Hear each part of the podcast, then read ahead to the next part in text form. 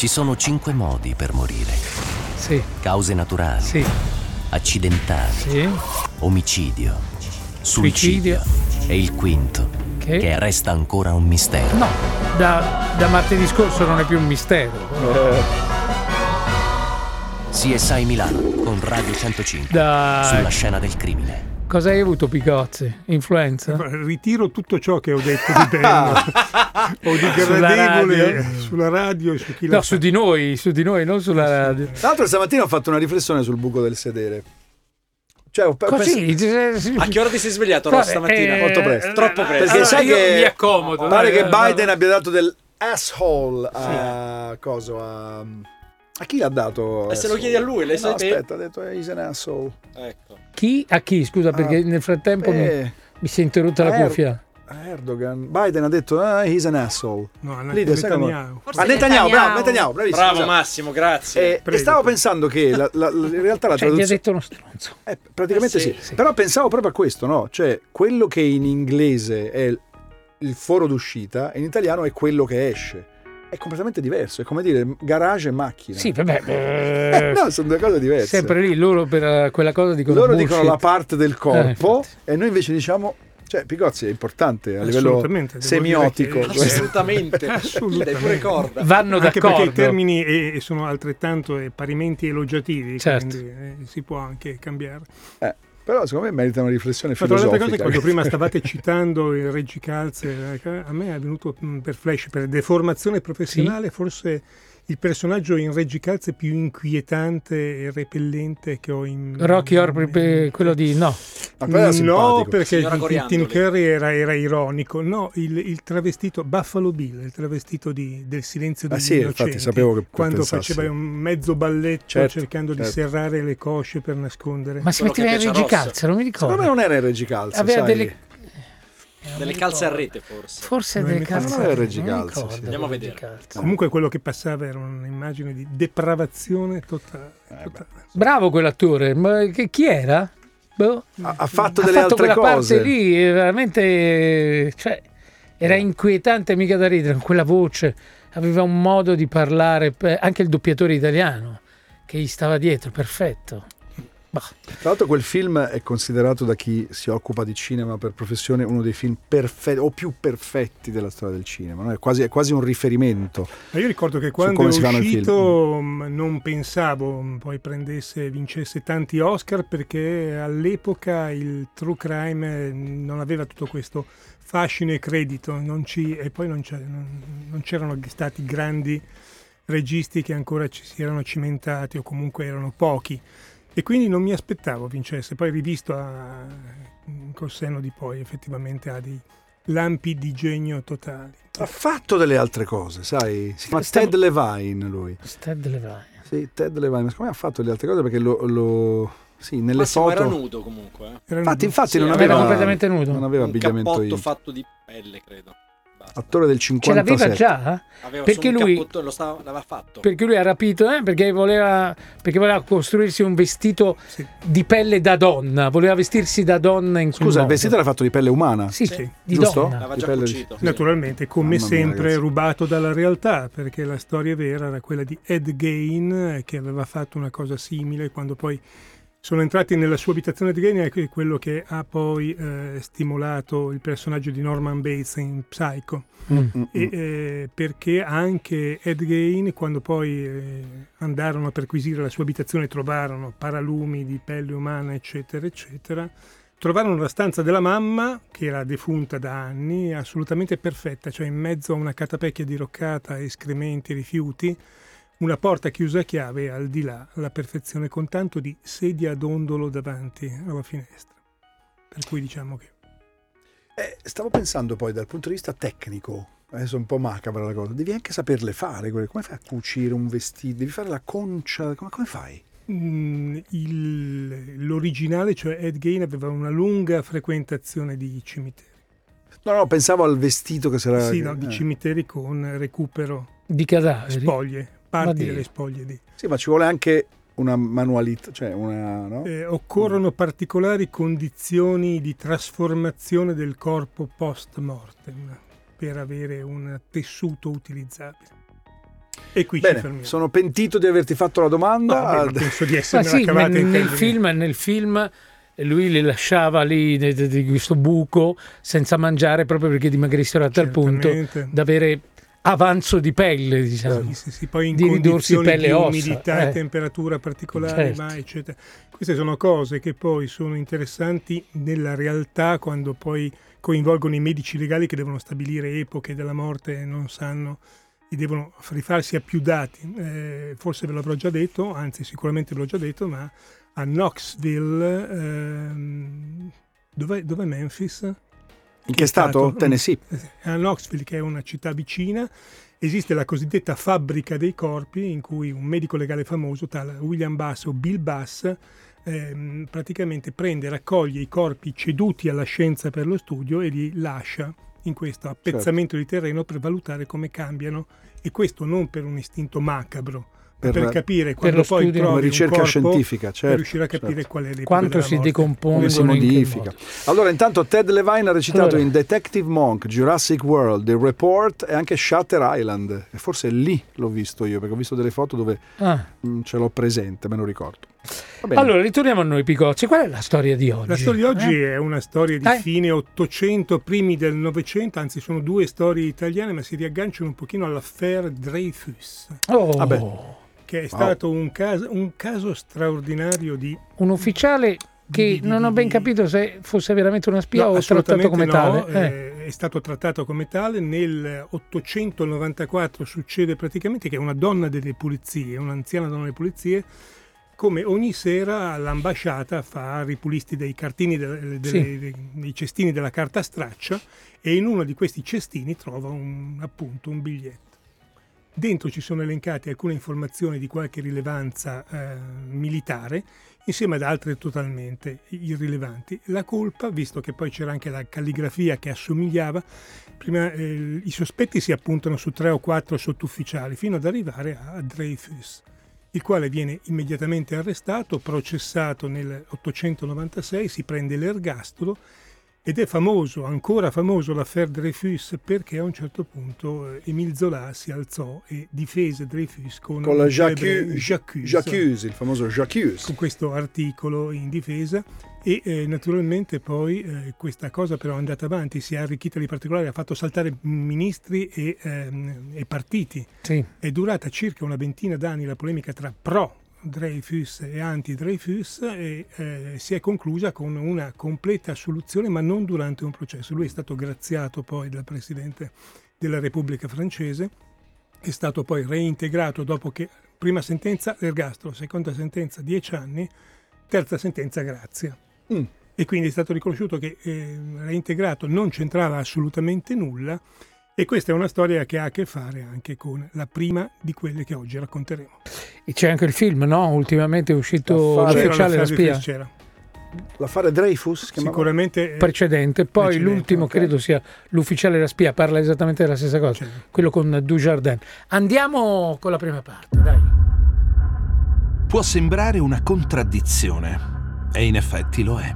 In pieno illuminismo nell'epoca della ragione, nasce la passione per il mistero e il crimine, soprattutto se coinvolge insospettabili rappresentanti della piccola e media borghesia. È il 1899 quando l'ufficiale di artiglieria Alfred Dreyfus riceve la grazia, anche se verrà pienamente riabilitato solo nel 1906.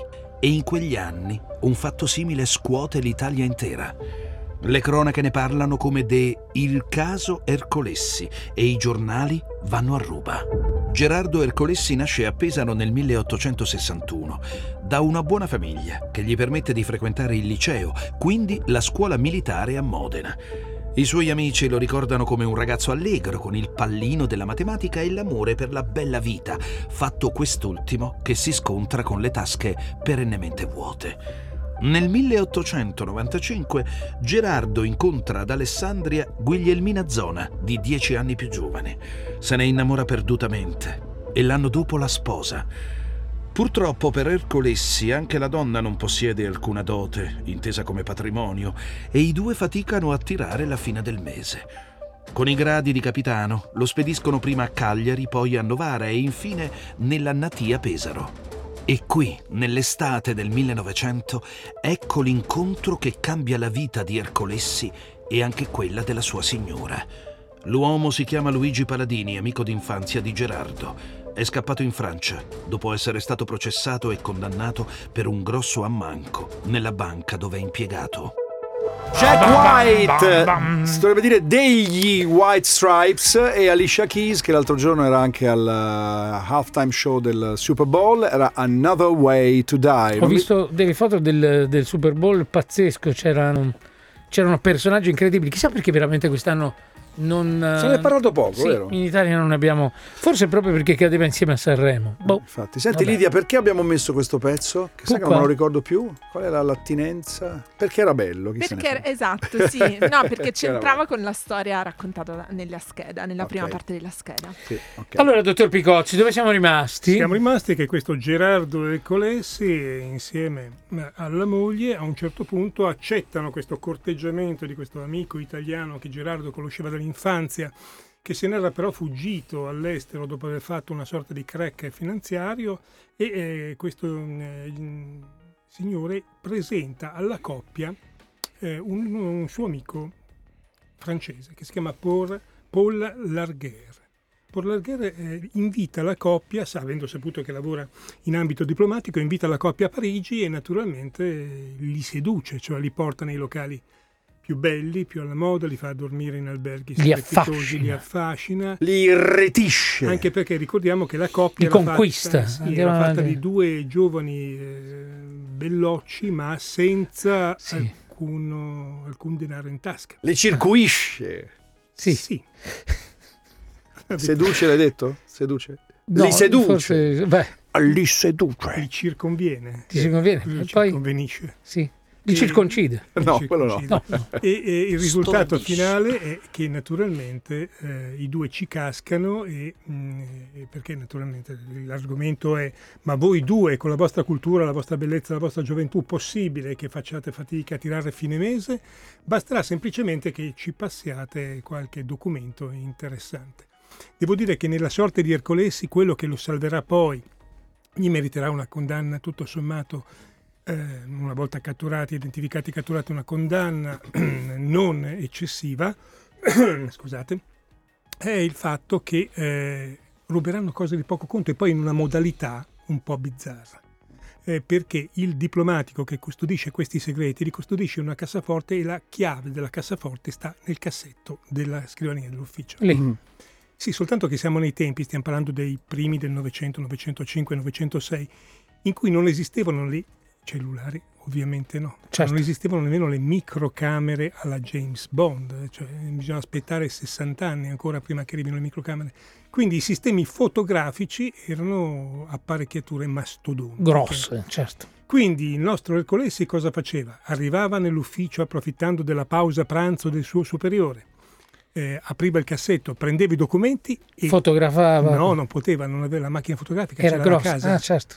E quindi in bicicletta Eh. correva a casa, fotografava i documenti e saltava in bicicletta, ritornava in sede dove risistemava i documenti e la chiave. È dura come vita da spia. Eh? È un po' dura ed è poco romantica, per cui alla fine... Ma non lo quando- so, poco romantica. eh. Forse è più romantica la bici, Vabbè. lo Stiamo sbattimento. parlando di una no? bici del 906. non- Oltretutto. Quindi, non fosse era pesante, non era proprio in carbonio. Ah. Eh, non, è, non è come quelle di Tony. Comunque li ammalia, lo scrive un ascoltatore. Li ammalia. Torniamo tra poco. Tenete conto che un'unica annotazione, nel 1911 uscì un articolo di Cesare Lombroso, il padre Sì. della criminologia, dedicato alla nuova tipologia di criminali, i rapinatori che fuggivano con le biciclette. Quindi, quindi Temibilissimi, imprendibili. imprendibili con le biciclette. Ciclisti. Beh, scusa, se fosse un ciclista professionista, sì che è imprendibile. Ah, Eh. se- siamo sempre nel 911, fosse Quindi- lanciato, sì, da fermo. in discesa. Ci fermiamo qui, ritorniamo tra poco con la seconda parte di CSI Milano.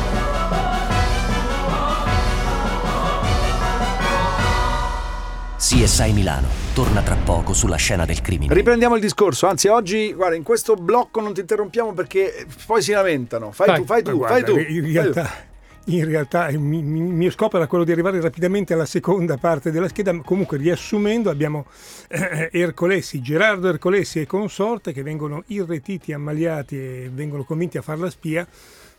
C'è da dire che naturalmente queste sono un po' spie da strapazzo perché eh, ricorderete, prima l'abbiamo accennato, questo fatto della bicicletta, al correre, prendere i documenti, portarli a casa, fotografarli e ritornare indietro e eh, veramente non so come Lombroso abbia potuto definire i nuovi delinquenti in bicicletta perché eh, anche con le biciclette tecnologiche al titanio che Beh, Tony scusa, conosce ma- benissimo se, se Al fai titanio, una al carbonio, al Carbonio, titanio. Scusa, il contesto è Eh. importante. Rispetto ad andare a piedi, sono più veloci con la Sono un bici. pochino più veloci. E eh, rispetto alle Non nel- carrozze, non nella eh, prima parte, ma sono più agili. Eh, Eh, quindi sapete che quello non lo so perché bisogna vedere anche lo stato delle strade nel 905 Ma tu ti perché ricordi, il- sterrate scusa, il film Ladri di bicicletta riesce a fare un bel percorso prima che lo prendano?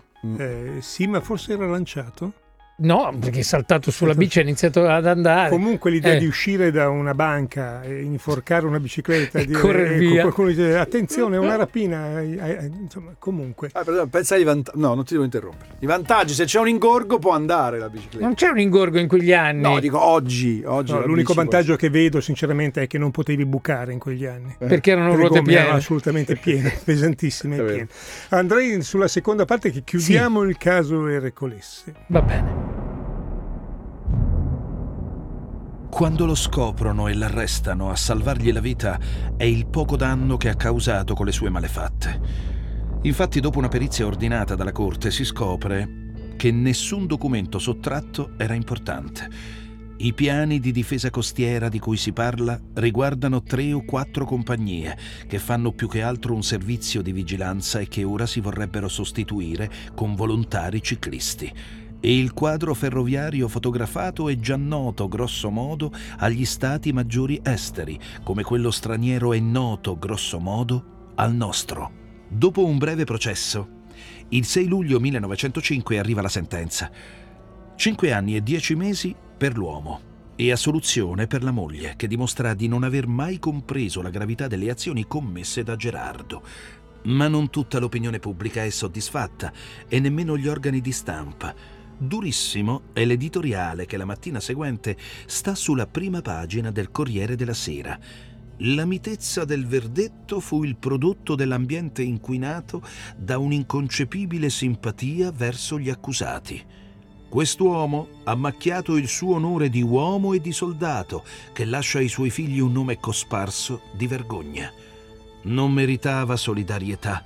Se deplorevole fu il linciaggio che accompagnò in Francia il caso Dreyfus, più indegna appare certamente l'inversione di sentimenti manifestatasi a Messina.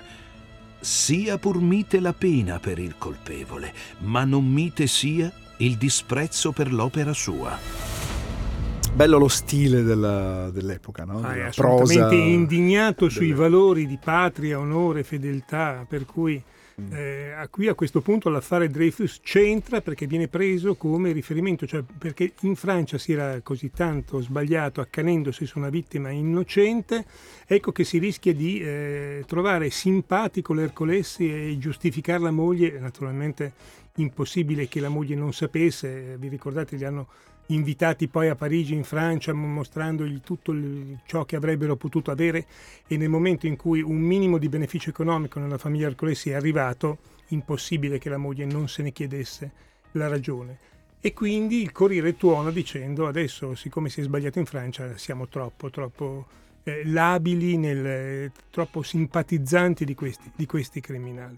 Ehm, però in quegli anni poi però succede un altro fatto. Ehm, un fatto che eh, capita non, qui, eh, non più mh, a Messina, perché il caso Ercolesi era stato processato a Messina, eh, ma al Palazzo di Giustizia eh, di Perugia per un fatto di sangue che anche qui ha colpito le cronache. Tenete conto che siamo agli inizi del Novecento, c'erano ancora i reali, per cui tutto quello che può essere minimamente eh, coinvolgente, gossipare nei reali inglesi allo- di oggi, allora per i reali italiani era centuplicato, per cui l'interesse tut- non c'era settimanale, mensile di moda o di, di- di costume che non portasse articoli su e quindi ehm, delitti ce ne furono. Questo in particolare vede come protagonista il giudice, un tal Ulisse Tanganelli. Quanto ti piacciono i nomi I delle nomi così, eh? come gode? Ulisse Tanganelli. Ulisse Tanganelli, il quale naturalmente a tempo perduto, anzi secondo lui no, anzi era il suo principale, eh, scriveva poesie. Mm. Ce l'aveva a sua morte col Vaticano e non, eh, non perdeva occasione di attaccare i benefici del clero.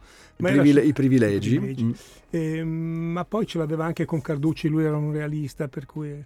eh, però in quel giorno eh, di- di- del 1905, nel 20 il 22 di settembre, si ritrova a dare le istruzioni per la giuria ringraziando dicendo adesso voi processerete eh, il, il buon Vincenzo, scusate che adesso non ricordo, il, sì, Vincenzo Mo- Modugno, detto Sì. Vito, lo processerete e ehm, quindi avrete sulla coscienza una decisione difficilissima perché c'erano stati almeno 200 testimoni e qualcosa come 150 udienze, per cui erano più che altro tutti stremati e questa è una vicenda peraltro che inizia con un colpo di, di pistola improvvisamente nel cortile di un palazzo, di, di- di un loggiato, di un loggiato, cioè, e- grazie, eh, un solo colpo di pistola. Ah. Eh, tutti accorrono, accorrono eh, il padre eh, del- di Modugno eh, e trovano la moglie accasciata con un foro di eh, proiettile alla testa. Questo dà il via però a una serie di indagini incredibilmente complicate. Pe- Pensate soltanto a, a questo fatto che non si è riusciti poi a comprendere. Quello che sembrava il foro di entrata di un proiettile alla tempia, dopo che i medici legali si confrontarono e si scontrarono, risultò essere il foro di uscita. Mm. E questo com'è possibile? Ha rimbalzato? Dicelo tu. Mm, No, basta mm, comprendere con che mano si è sparata. Ma a Ah, sinistra. con la sinistra? E il problema è che non fu possibile nemmeno eh, stabilire con quale mano la vittima si era, Mm. si era sparata. Per cui a questo punto non esisteva eh, la prova mh, scientifica che oggi si chiama stuba. Ah, perché uno dà per scontato Certo. che la mano destra va sulla tempia destra, se no dovrebbe fare il Sì, contrario. eh ok, sì, no, non non puoi- arrivato. non puoi- Certo, certo, ok, ok, Certo. ok, chiaro, chiaro. Chiunque ci ascolti ci, ci- ci Sì. provi col dito e, e naturalmente si accorgerà che è complicatissimo, mentre Mm. invece in- incrociando le mani. Eh, riprendiamo dopo la pausa. E chiudiamo Grazie. anche la storia di oggi. CSI Milano. Massimo. Picozzi, hai visto Sanremo tu? Ma figura- Non l'hai Sì, visto? vabbè. Eh, figurati, sarà, Ma era passato la No, serata a no, scrivere no, libri. No, perché sai. ho una serie di serie televisive che mi... Una serie di serie. Devi serie terminare. serie che Ok. Sto aspettando con, con, ansia che finisca la programmazione di True Detective Non 4, bella questa, eh. Mm, Perché comunque No, pubblicandola una puntata per volta eh, sono abituato oramai ad altri modelli, non reggo una puntata eh sì, perché settimana. su una piattaforma dove, Sì, dove viene- c'è ancora quel, quel tipo settimana, esatto di sì. pubblicazione lì, diciamo. Mm. Arriviamo alla terza parte. Siamo con questo delitto, Storia nuova, eh? omicidio, suicidio, Vito Modugno, la moglie Vincenzina, un colpo di, di- di pistola, una- mm, sparato da una Mauser ancora calda quando arrivano i primi testimoni sulla La Mauser è quella tedesca che usavano Brutta, gli ufficiali. sì, non, non quella strana con il Luger, ma- tubicino. ma quella No. forse la Luger. Ah no, allora non lo so. Vabbè, Eh, vabbè, Tu, tu pensi alla Glock forse? no. La Glock è- assomiglia a quelle moderne, ah, è moderna la Glock. Eh, andrei con l'ultima parte della scheda e È poi vero. chiudiamo. La Glock è moderna. Tutto comincia tre anni prima, quando la serenità della villa in cui i Modugno abitavano viene squarciata dall'assordante rumore di uno sparo. Accorre Vito insieme all'anziano padre che vive con la coppia e alla domestica Domenica Bonasia. Davanti ai loro occhi una scena terribile. Distesa sul letto, ripiegata su un fianco e col capo insanguinato, giace Vincenzina di Cagno. Accanto a lei la pistola, una Mauser ancora calda per il colpo esploso. C'è anche una busta, una busta verde con una lettera scritta il giorno prima e firmata dalla stessa Cenzina. Rimorsi gravissimi mi obbligano a togliermi la vita così penosa e triste. Domando perdono a mio marito che mi fu sempre ottima compagnia e virtuosa guida. Domando perdono a tutti i miei cari parenti e raccomando a tutti e caldamente la cara Maria. Saluto tutti con un ultimo e tenero bacio. Non c'è dubbio che la calligrafia appartenga a lei, Vincenzina, ma il problema è che nessuno riesce a interpretarla, a comprendere quali segreti inconfessabili abbiano spinto la donna alla disperazione. Soprattutto perché la signora Modugno era nota a tutti per il suo carattere allegro ed estroverso, e così era apparsa fin poche ore prima del dramma. Nessun segnale, quindi, nessun indizio. Arriviamo qui. Nessun indizio. Sì, C'è la base che continua anche per mezzo. continua finché noi non No, parliamo. perché no, c'era, una be- eh. c'era una bella tensione, Eh, avevamo quasi... Eh, i- i- il problema è, è veramente questo, cioè questo Ritegno. biglietto d'addio. Allora, il colpo di pistola sembra proprio quello di, un, di una suicida. Il biglietto è sicuramente scritto con la calligrafia della vittima, quindi non dovrebbero esserci dubbi. La Soltanto- grafia ci, colle- ci correggono, la grafia, volevo dirtelo anch'io. La calligrafia vuol dire, credo vuol dire già bella grafia. Si dice Sì. grafia, credo di sì. Hanno di sì. perfettamente ragione. Ok. Eh, la, la grafia è quella mh, della, della vittima, e, mh, però rimane il problema che non si riesce a capire di che cosa parli, di quali turbamenti, fa, a quali turbamenti faccia riferimento, perché la si conosceva come una persona solare, senza problemi, senza alcun tipo di eh, passione segreta, fino a che il marito, Vito Modugno, se ne esce con gli inquirenti con una frase rivelatrice, cioè dice già alcuni mesi fa eh, lei minacciò di suicidarsi. Perché? Perché lui faceva tardi abitualmente al circolo dei sottufficiali, degli ufficiali, e- e a giocare a carte e a bere Certo. con gli amici. Una sera dice: Io sono tornato a casa prima, l'ho trovata arrabbiatissima e con in mano due complesse, compresse di sublimato.